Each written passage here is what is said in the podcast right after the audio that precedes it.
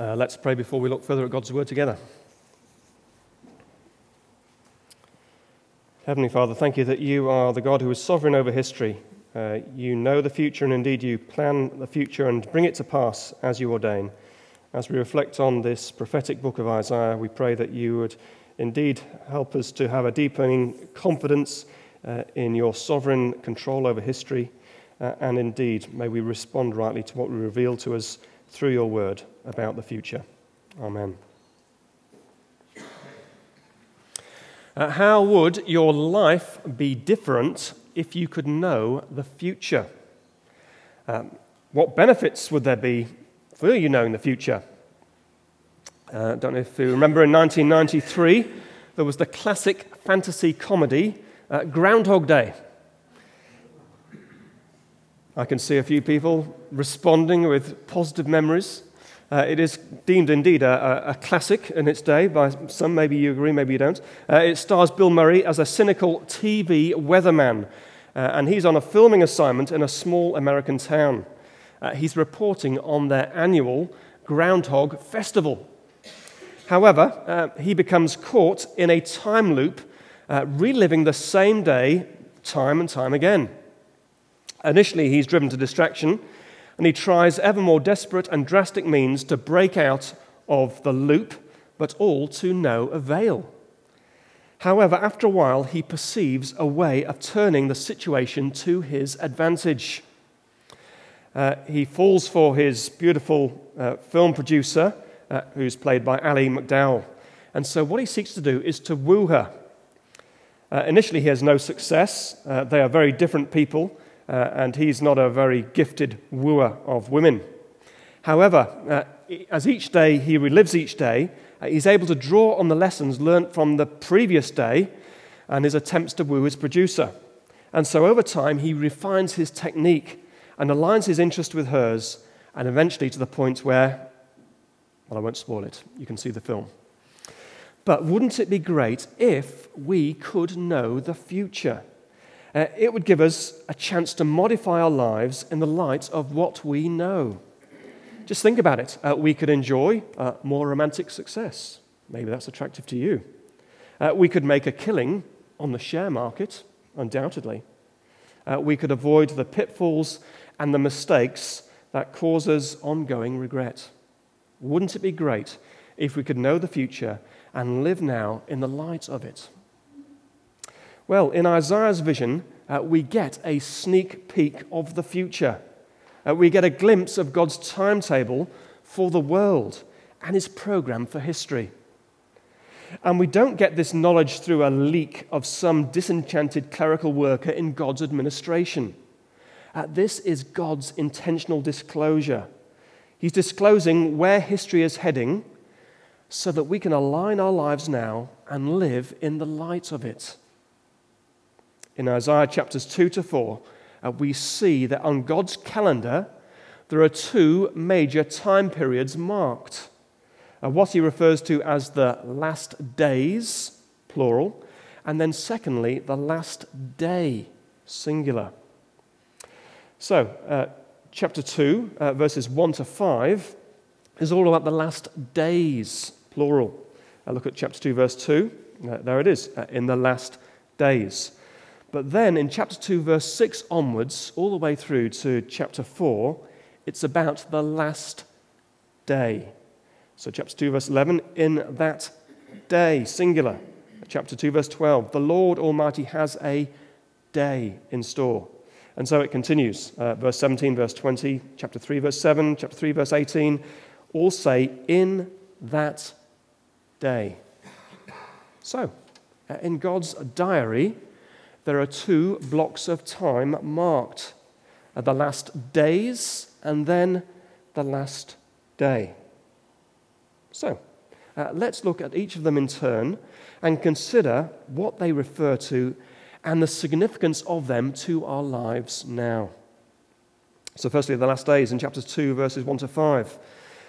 Uh, in his vision, uh, in the 8th century BC, Isaiah is shown what would happen in a future time, which, as I say, is marked in God's calendar as the last days. Chapter 2, verse 2. in the last days, the mountain of the Lord's temple will be established as chief among the mountains. It will be raised above the hills. Now, it's a bit of, useful to have a bit of background. In Isaiah's day, uh, the surrounding nations, the pagan nations, worshipped their gods on high mountains. Uh, that is where they built their altars, it's where they put their temples. Now, in Jerusalem, uh, the temple, uh, also referred to as the house of the Lord, was also on a hill, but it wasn't an especially high hill. But Isaiah sees a time in the future when the Lord's temple will be on the highest mountain. It will be supreme. All nations will come to it, and it will be the spiritual center of the whole world. Now look at verse 2 again as it continues. It says this and all nations will stream to it. Uh, many peoples will come and say, Come, let us go to the mountain of the Lord, to the house of the God of Jacob. You see the metaphor.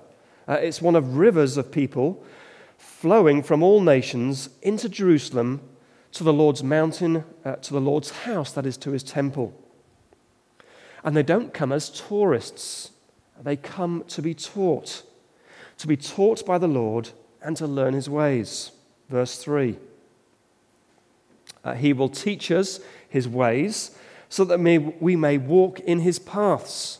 The law will go out from Zion, the word of the Lord from Jerusalem. So it's from Jerusalem, that is also Zion, that the Lord will rule. We see this in verse 4. Uh, verse 4 He will judge between the nations and will settle disputes for many peoples. And as verse 4 continues, it becomes apparent that as people submit to him and his word, his rule will bring peace. Verse 4 continues They will beat their swords into plowshares and their spears into pruning hooks.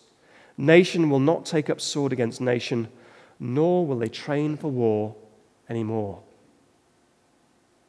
It's a vision, a vision of the future.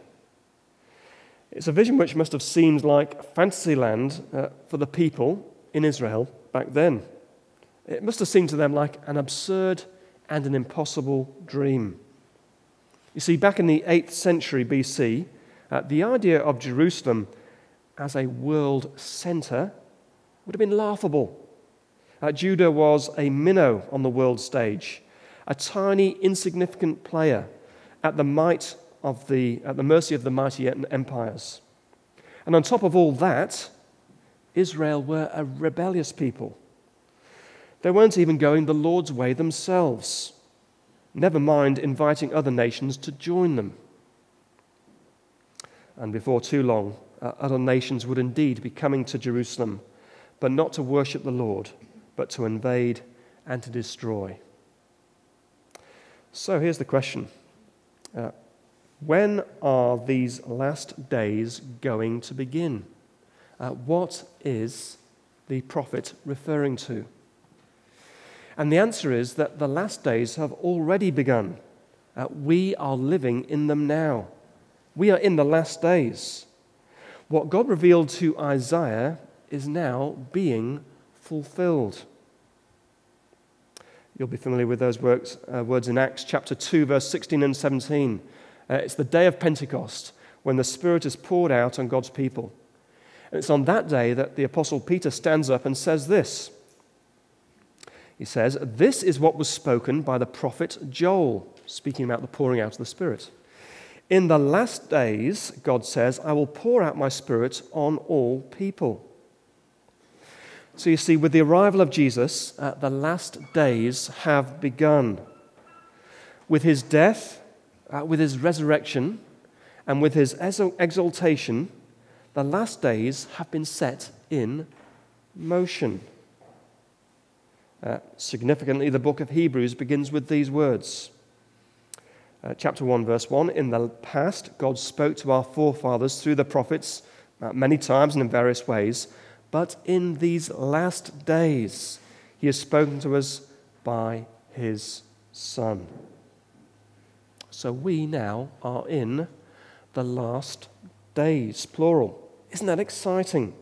The time that Isaiah predicted, we are now in it. But you might be thinking, well, if these are the last days, uh, where is the evidence? Uh, there isn't a temple in Jerusalem anymore. Uh, never mind nations flocking there to be taught. Is this really, are these really the last days? But of course, that is to miss how the New Testament understands these prophecies being fulfilled. What is he talking about when he refers to the temple? Uh, he's not speaking of some building in Jerusalem. The temple is actually Jesus. Remember, Jesus said in chapter, John chapter 2, uh, verse 19, he says this to the, the cynical Jews around him at the time Destroy this temple, and I will raise it again in three days. They're all a bit bemused because they're thinking he's speaking about the literal physical temple. But then uh, the narration of John uh, goes to explain in verse 21 the temple he had spoken of was his body. And they would indeed destroy it, but it would indeed be raised again in three days. Jesus is the temple. Uh, Jesus is the place where God is with us. Jesus is the temple where the perfect sacrifice for our sins is offered. Jesus is the temple where we meet God. He is the temple on the highest mountain because, of course, He is supreme as he said just before he returned to heaven in Matthew 28, verse 18, all authority in heaven and on earth has been given to me. He reigns supreme. His mountain is the highest. The temple of the house of the Lord, being the highest mountain, is a picture of Jesus and his exalted place to God's right hand. And now, indeed, people from all the nations are flowing to him. Uh, Jesus says in John 12, verse 32, uh, But I, when I am lifted up from the earth, will draw all men to myself. And that is what we see. Uh, rivers of people from all around the world flowing to Jesus. They come to him to submit to his rule and to obey his teaching. Remember his words in Matthew 28, verse 19. Therefore, go, make disciples of all nations, baptizing them in the name of the Father and of the Son and of the Holy Spirit, and teaching them to obey everything I have commanded you. And as the gospel goes out, the nations are coming in to Jesus. And as they do that, people who were enemies are being brought together in peace. And as we track the trajectory, in the end, the whole world will be at peace one day under the rule of Christ when he returns. Then they will beat their spears into plowshares, if you know what a plowshare is. We don't, but believe me, uh, it's benign. So, what is the significance of this for us today? Uh, firstly, uh, this vision should help us with our priorities. Uh, it informs us as to what really matters in our lives. What is the most significant thing that is happening in the world today? It's this it is people flowing to Jesus. In other words, it is the growth of God's church.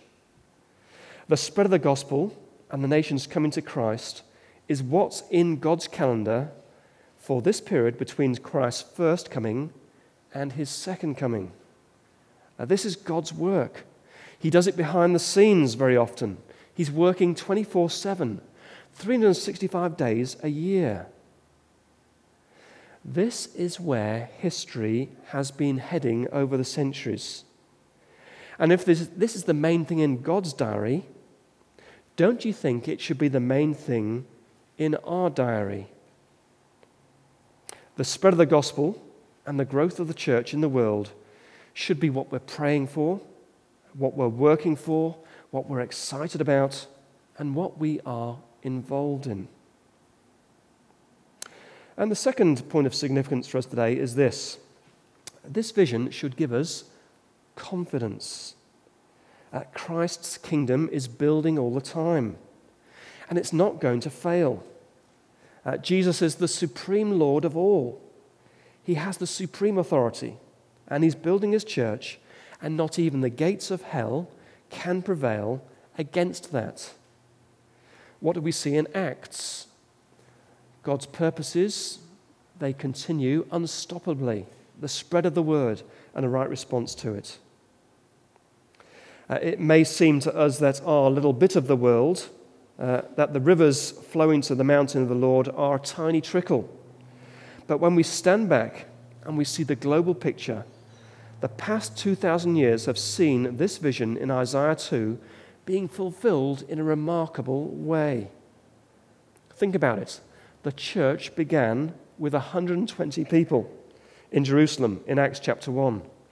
But by 300 AD, the church had exploded to 5 million people worldwide.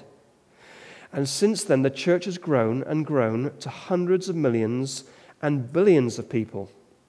In every country of the world, people are flooding to Jesus.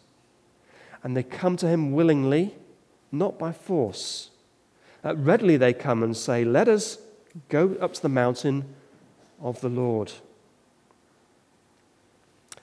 Now, the de- devil tries to copy what God is doing. So it's no surprise that the devil is working hard to set up his own rival mountain. But people are being brought to that mountain by force and by fear, through violence, through forced marriage, through the power of money, through the fear of punishment if they don't submit. And it's an ugly distortion and it's a false mountain. Uh, secularism or atheism or some other religion is not going to win the day. There is a miraculous magnetism to Jesus' mountain. And that should give us a quiet confidence in telling other people about Jesus. This picture is something to keep in mind when we're feeling isolated, maybe as the only follower of Christ in our workplace or in our college or in our family. Our own little story, or the story of our little church here in Cherrybrook, is part of a much bigger story. It's part of a global operation which God predicted and is now bringing to pass through Christ. But why does it matter that we are such people? People who are coming to Christ to be taught by Him and to submit to His rule. Uh, what if somebody says, eh, I'm fine as I am? Uh, or even, I've got my own mountain. That suits me better. Well, it brings us then to move from considering the last days to the last day. And this is the remainder of our passage today. Because this is the second thing significantly marked on God's calendar. Uh, now that the last days have been set in motion with the death and resurrection of Christ, the clock is ticking and the countdown has begun. And it's moving now to what Jesus called the last day, singular. Uh, it's what's described in chapter 2, verse 6, uh, all the way to the end of chapter 4. The last day will be a day, we see, of terror for some, but wonder for others. So, what will it be like on that last day? Uh, for many, it will be a day of sheer terror. Look at verse 19. Men will flee to caves in the rocks and to holes in the ground from the dread of the Lord and the splendor of his majesty when he rises to shake the earth. In that day, men will throw away to the rodents and the bats their idols of silver and idols of gold, which they made to worship.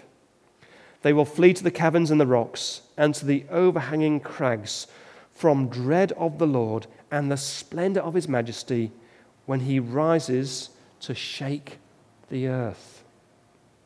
You see, it's a picture of utter panic, people fleeing in sheer terror. Uh, tragically, on our news today, of course, we see with increasingly regularity the rogue gunman uh, running amok in schools or shopping malls. And in every incident, uh, the story is the same. We hear, don't we, accounts of people running terrified for their lives, hiding under desks or in closets, anywhere to escape from the crazed shooter, but tragically often to no avail. This is the kind of terror conveyed by this passage. But the shock is that people aren't trying to escape from some crazed gunman, they're trying to escape from the Lord Almighty. They are fleeing in terror from the Lord in all his splendor and his majesty. And that's so different to what many people think that that day will be like. Uh, one of my neighbors uh, speaks with a tone of defiant bravado at the prospect of meeting God. Uh, he says, and I quote, Well, I'll have a few uncomfortable questions for him. Uh, why hasn't he allowed, why has he allowed so much suffering in the world? Uh, why didn't he make himself more obvious? Uh, sadly, I fear, and I'm sure, that such bravado will trickle away in terror when that day comes and his defiant words will fail him. God has told us about the terror of that day so that on that day we need not be terrified. In coming to Christ now, we have both peace now and on that day. Uh, there was a mini, a mini, version of this day uh, in the 6th century BC. Uh, this was, of course, when the Lord came in judgment on Judah and Jerusalem. Uh, in 597 BC, uh, God used the Babylonian king Nebuchadnezzar II and his army as his agent of destruction. Uh, for the sake of time, we've had to skip over chapter 3, but that's what chapter 3 is all about. But that day of terror, back then in the 6th century BC, was just a small foreshadowing of the final day of terror when the Lord returns to judge the earth. So, when is that day? Uh, the finger of the Bible continues to point to the future. Revelation chapter 6 reiterates that this terrifying day is yet to come. And Revelation chapter 6 actually borrows language from Isaiah chapter 2 to paint a picture of the panic on that day. Revelation 6, verse 16. They called to the mountains and the rocks, Fall on us and hide us from the face of him who sits on the throne and from the wrath of the Lamb. For the great day of their wrath has come, and who can stand? Who are these people who on that day will flee in terror from the Lord? The surprise is this it's not just the violent, criminal, and immoral margins of society. Uh, we're simply told in Isaiah 2, 2 that they are the proud. Chapter 2, verse 12.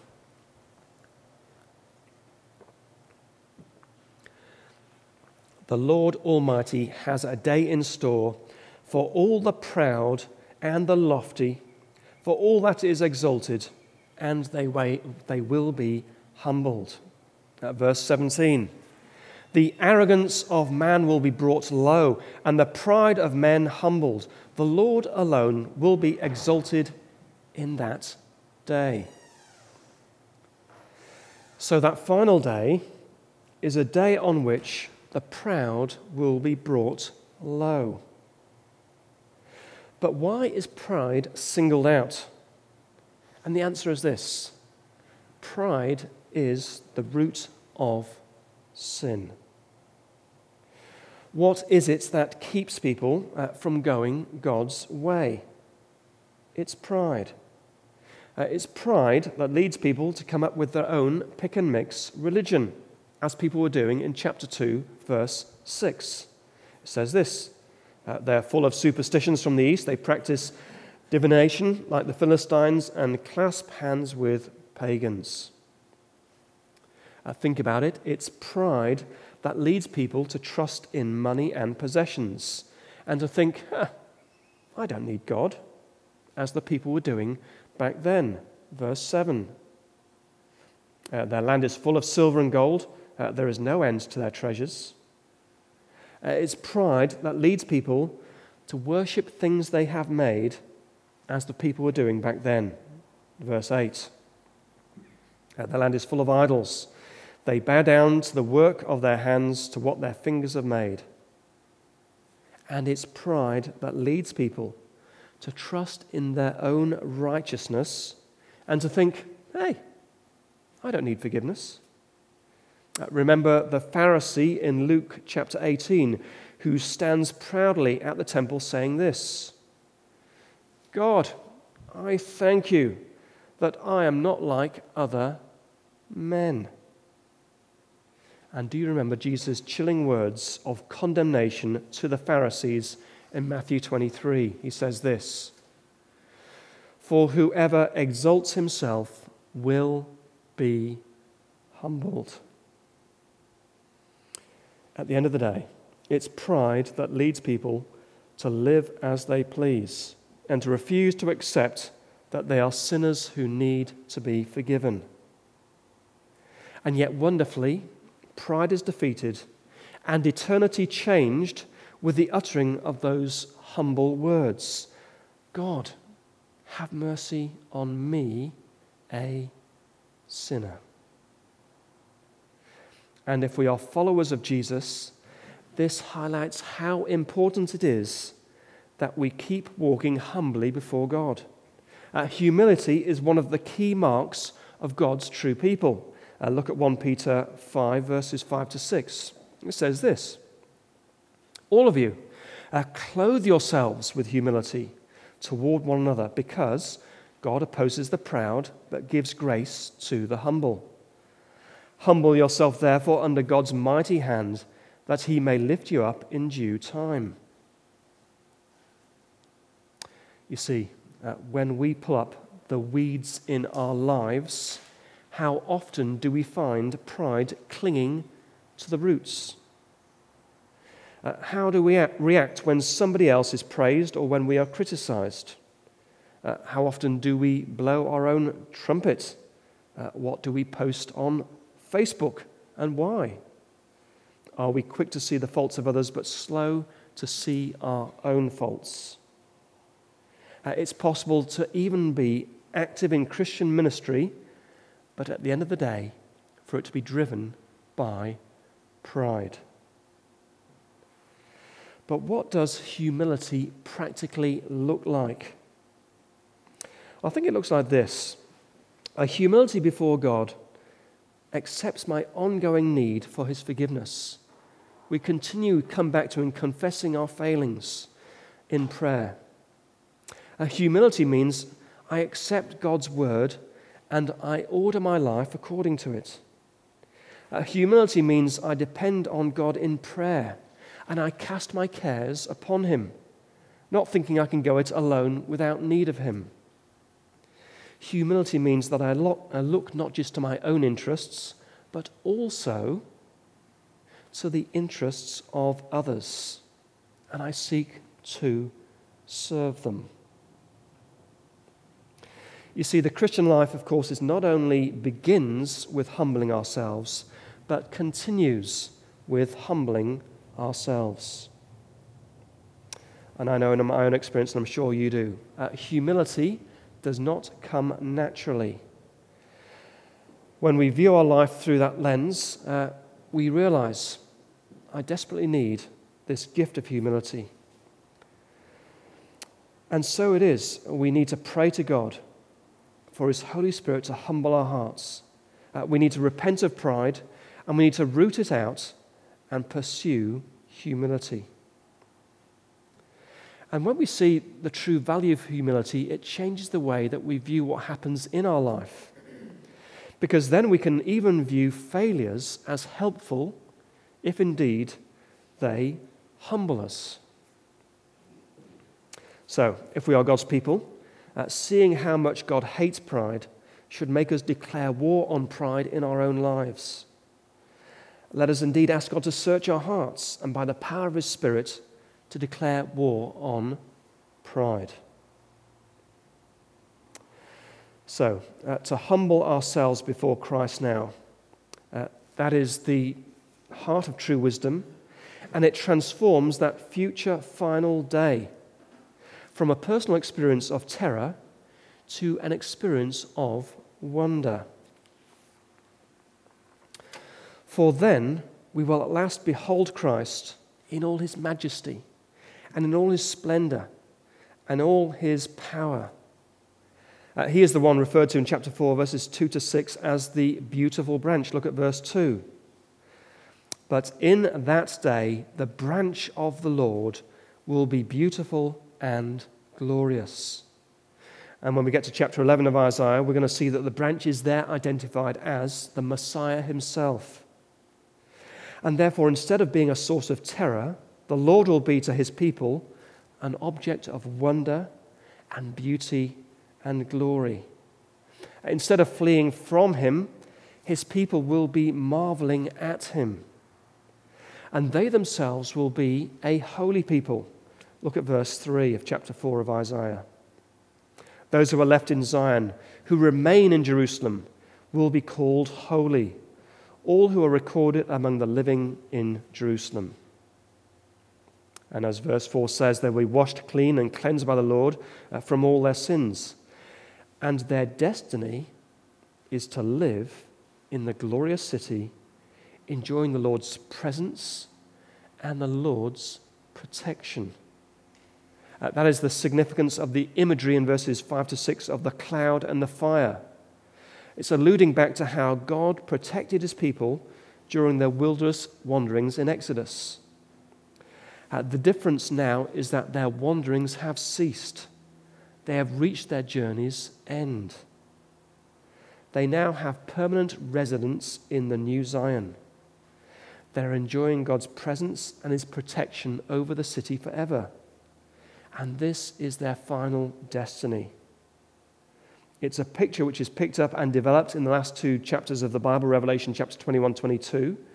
And as God's people, uh, this heavenly city is our true home. Uh, this is what we should long for. It's where our hearts should be. You see, we are like pilgrims. We're walking through this world, and that is journey's end. And as we continue on the path of life, this vision of the heavenly city should give us perspective and joy amidst the struggles of the pilgrimage now. As Jesus said in Luke 10, verse 20, rejoice, rejoice that your names are written in heaven. We're in the last days now, and these last days will not go on forever. One day, these last days will pass into the last day. And until then, uh, let, us do what Isaiah 2, verse 5 says uh, Let us walk in the light of the Lord. Let us live in the light of what is revealed about the future.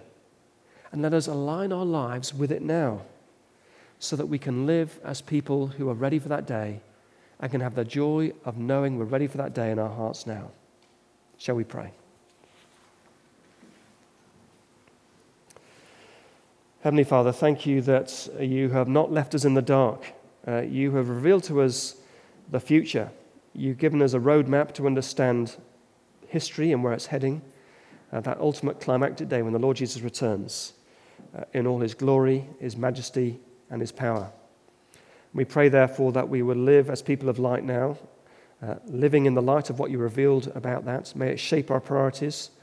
Uh, may it humble us before you. Uh, may it call us to continue to call out for the work of your Spirit and your word in our lives. And may we have that true peace in our hearts, knowing that even in failure, uh, you can use that for good to humble us and to do that wonderful work in our hearts. So please, we pray, help us to live as people of vision and never to lose sight of what you reveal to us for our benefit and our eternal glory. Amen. Our closing hymn is